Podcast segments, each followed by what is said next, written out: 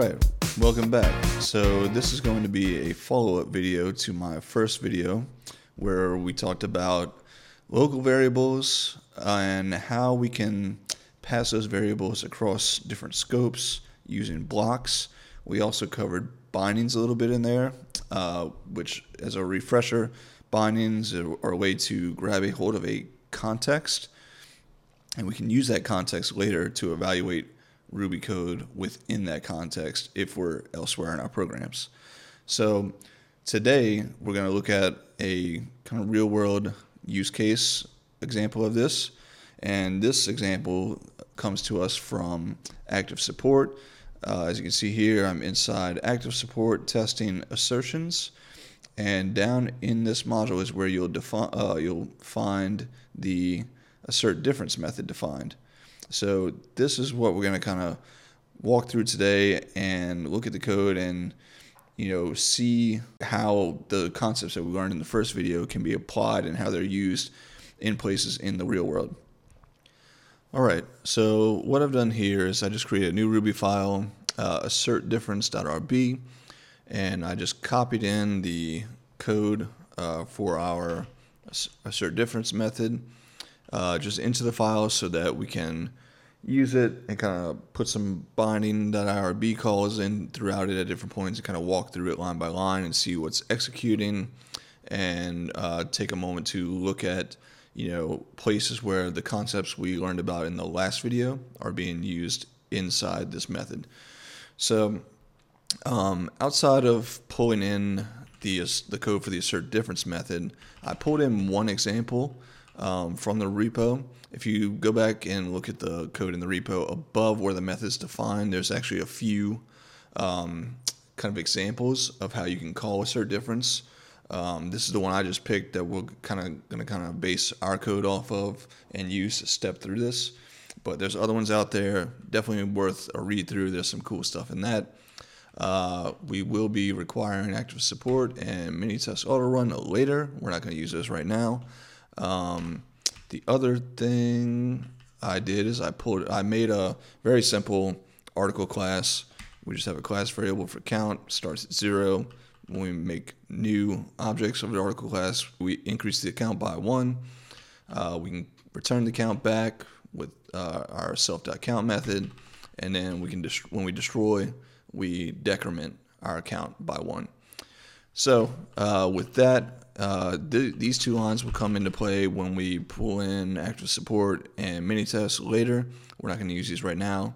Right now, we're just going to use uh, this block to make five new articles. So then our count should be at five. And then we'll use our assert difference uh, that we have above here to step through the code and play around with it and see what all is happening uh, behind the scenes.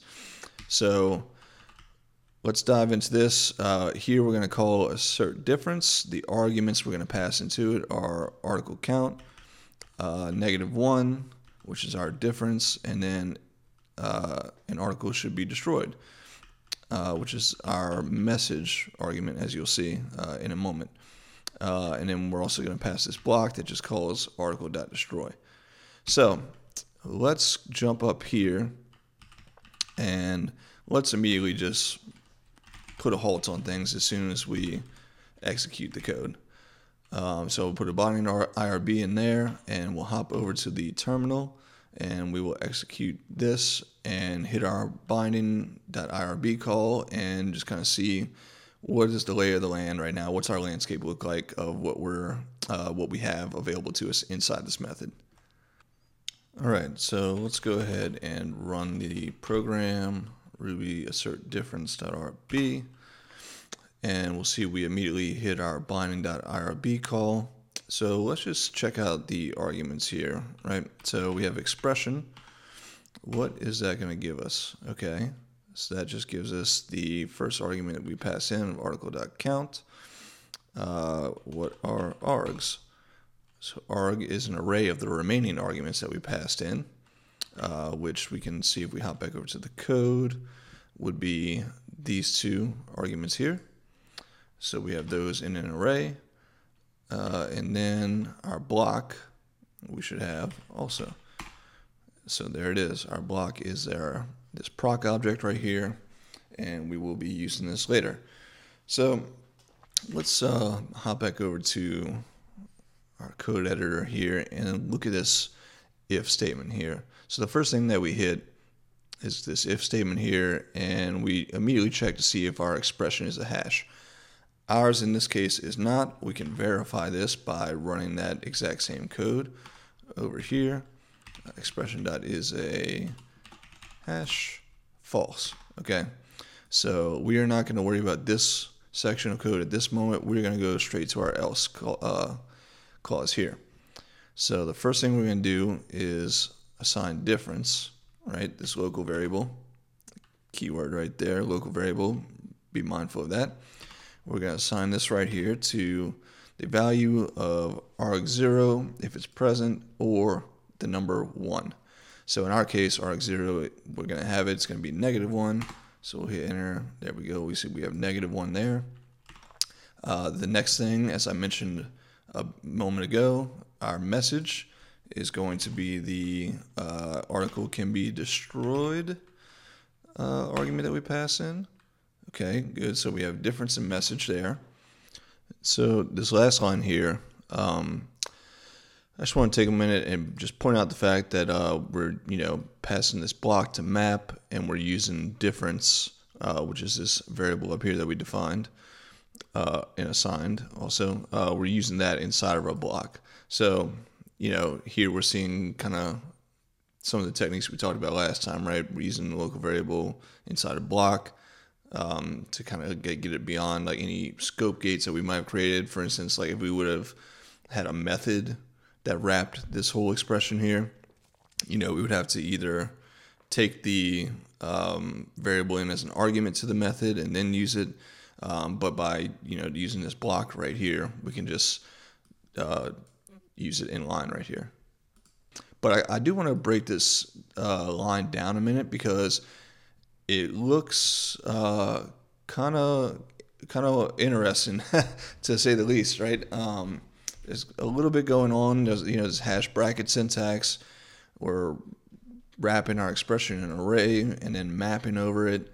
So let's hop back over to the uh, terminal and take a minute to break this uh, line down into smaller sections so we can see how uh, it you know is built into a larger expression that returns back uh, our hash. All right, so the first little bit we can uh, pull out here just to break down is array expression, right? So if we run this, we're just going to see that our expression, uh, which again, expression is just the article.count string um, that we passed in. So if we do array expression, it just creates a new array with that as the single element to it. So the next thing we can look at is, we'll see, we're going to map over that array. So we're going to be returning an array, right? And that's that array is going to contain what? Let's see here. So we're mapping over each element. We're going to return from our block a new array that has two elements in it. One being the element that we're currently uh, on in our iteration. The second element being difference, uh, which we assigned up here, right? So what we're going to get back from this section of our code is going to be a single array. In this case, uh, we're going to get a single array containing one element, which is also an array that will have two elements inside of it. So let's go ahead and run that and you can see that. So on the outside here we have our single array. That array has one element, which is itself another array containing two elements. Of our, uh, the first being our string of article.count, and then the next being our difference of one. So that's pretty cool. Now the last little bit um, is this hash bracket that we have this whole expression wrapped in. Now, if we go look at uh, this method in the Ruby docs, we'll see here that hash brackets is a public class method on hash if you just do a hash uh, empty brackets, you just get a new empty hash back. If you pass a hash inside the brackets, you will get also a new hash. You can see that uh, an example of that down here. Now the one uh, that we're interested in looking at is this third one here, which is what we just did. So if you look at this, you'll see we have hash, open bracket, and then a single array, and then it says two element arrays inside of there, and then we have our closing bracket, closing bracket. So if we look down here and read a little bit more about it, we'll see that when the single given argument is an array of two element arrays, it returns a new hash object wherein each two element array forms a key value entry. So uh, if we look at the example here, we'll see that we do our hash bracket. We have the main closing bracket out here. The single argument to that is an array, just one single array, but that array has multiple two element arrays inside of it, right? So if we go back to our code and look, you can see, you can kind of imagine. So we have hash open bracket. If we go back to uh, the terminal here, we'll see that we'll have our single element, our single array with a single element of another array with the two elements inside of it. So when we run this last line of the code here, we will see that we will get back just a hash containing the key of article.count and the value of negative 1. So let's go ahead and run that. And there we go. So that gives us back our hash. So uh, this one I thought was really fascinating. I've never used this before, uh, so I had fun going looking the docs and, and look that up.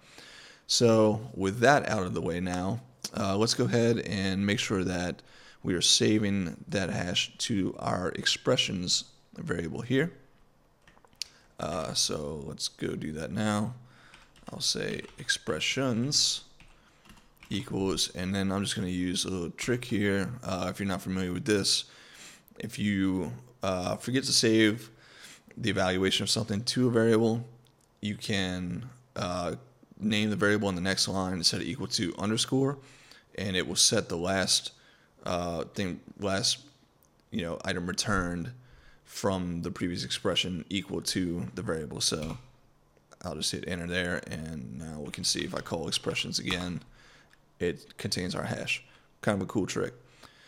So, okay, let's get back on track here and move into this part, uh, which where is where we're going to see the usage of binding. All right, so we can break this line down uh, similar to how we did this line here, just kind of slowly walk through it so that everyone's following along and we, we have a clear picture of what's going on here. So the first thing we can do is say expressions.keys, um, which if we look here again, just as a reminder, expressions is a hash. So if we call dot keys on it, it's just going to give us an array containing the keys. So the next thing we're going to do is we're going to map over that array of keys. And then we're going to see if each element in that array responds to call. Uh, in our current case, this article.count string is not going to respond to call. So therefore, we're going to fail this ternary here. We will not be returning the element. Instead, we're going to be returning a lambda uh, here. So if we look at this lambda, we can see that inside the body of it, um, we have a call to eval. This should look familiar from the last um, the last video where we talked about bindings. So we're going to eval the element. In our case, that is going to be again our string of article.count, and we're going to evaluate that string within the context of the block that we passed in to the method up here. And just as a reminder, so we look at it, this is going to this is the block that I'm referring to here. This is the block that we passed into assert difference. So we're evaluating account, or I'm sorry, article.count in the context of that block. So really cool practical use case of the, one of the concepts we covered in the last video. So, and again, we're going to be returning that um, in as an element inside of the array here, and we're going to hold that inside of our uh, exps variable here. So let's go ahead and run this just so that we have that. Cool. All right, so there's our array, uh, contains our single proc object, and now we're ready to move on to the next section of this code. So down here, we're just going to evaluate those procs. We're going to call them, right? We're going to iterate over that array of procs. In our case, it only has one. And then for each one, we're going to call call on it and return that result in an array, right? And we're going to assign that to our before variable here. So if I just copy this and execute that here, we'll see that we just get back an array of five, which if we think about it, makes sense because down here we made five new articles. And if you evaluate article.count in this context of this block, we've already created those five articles. So our count uh, class variable that we started out at zero should have been incremented to five. So therefore, we get five back. So that's great. That's working as it should. And now to go to the next part, here's where we're going to yield to our block, right? And ret val, I'm going to go ahead and assume that means return value from the block here. Um, we can go ahead and execute that and we can see what that will give us back. So that gave us back four, right? So we yielded to our block. Our block, all it executed was article.destroy. And when we call article.destroy, we decrement our account by one, right? So now we're getting four back. Okay, so this is this is cool. We're starting to see how this code is working and where it's going next. Um, this is one of the final parts of our method, and we're going to take a moment to really break this one down so that we can fully understand uh, what's going on here as we wrap up the method. All right, so next we're going to look at uh, this zip method here. And this zip method is actually defined in the enumerable module. And if we quickly look at expressions uh, right here, we'll see that expressions is a hash. There's also an array.zip method, um, but as we can see here, we're working with a hash. So therefore, the one that we want is the uh, enumerable uh, zip method. So they're kind of similar. Um, the way that this one will work in our case here is our hash that we're calling zip on. It's going to first return a main parent array, right? So let's look at just this first line here. So we have a main outer parent array. And then what it's going to do is it's going to grab from our hash, it's going to grab the first key value pair, like our first element out of this hash. It's going to take that along with the first elements from the uh, corresponding arguments that we pass into zip. So in our case, we're passing in uh, exps and before. So it's going to take the first element from expressions, in our, and again, in our case, it's a it's a key value pair, and then it's going to take the first element from exps and the first element from before. It's going to put all of those inside uh, an array nested inside the parent array, um, as we kind of see here in this example. So we would have our parent array, and then we would have a nested array inside of it um, with three elements in it. Again, the first element being the first key value pair from our expressions hash, the second element being the first element from the EXPS array, in the first element, and the third element being the first element from our before uh, array. So the interesting thing to note here, though, is that the what it's going to do for the key value pair from the hash, it's going to make those a uh, two-element array. So the first element of the nested array is going to be yet another array of two elements, and we'll see this in our next step uh, when we actually execute the code and get a you know a full picture of what's being returned back from our zip method. All right, so let's just run this and let's see what result we get back here. So okay, now we see we have a single array that has a single array inside of it and then that array has three elements in it. The first being an array of two elements, then our proc and then 5. Excuse me. Okay, so this is cool. Now, we're passing a block to that. So if you look, if we go back to the docs and look at zip, uh, if you pass a block to it, I believe it says in here somewhere. Uh, yes, when a block is given, it will call that block for each of the subarrays uh, that were returned from performing the zip. So, uh, as a quick example, like each of these little internal arrays, uh, the, would each the block would be executed once for each of these arrays. So, going back to our code, uh, we only have the one array, so we're just going to run through this once. Um, you'll see that in our block args here, we have listed, we have this code and diff wrapped in uh, parentheses. What that is going to do is when the code executes, it's going to split out this first element containing these two, uh, this, sorry, it's going to split out this array containing these first two elements uh, respectively. So article.count will get assigned to code and negative one is going to be assigned to diff and then expression will be our proc object, and then 5 will be uh, our before value here. So uh, from here, the code's pretty straightforward. Um, it just goes through, creates an error uh, variable, and it will assign it to this value. Uh, but then we also do a check to see if message is there, right? So, and here's another example of, you know, we're using a local variable. Uh, we define this local variable way up here. Um, and if we would have created a method to wrap this whole thing in and call it the method here, we would have had to have this method also take in another argument to receive our message. but here we you know we can see we're just using a block, so we can just go ahead and use the local variable right in here. So from there, we're just going to call assert equals, and we're going to add the before value plus the diff, and we're just going to make sure that the uh, value that gets returned from this is equal to calling our expression, and then we'll show any errors otherwise. Um, so that's pretty much how this code works. Uh, it's pretty cool. It returns the return value at the end of it.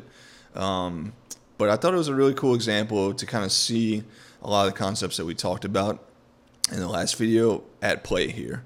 So um, if we go ahead and just I'll just comment this, our version out here, and we can bring in uh, active support and our Minitest stuff.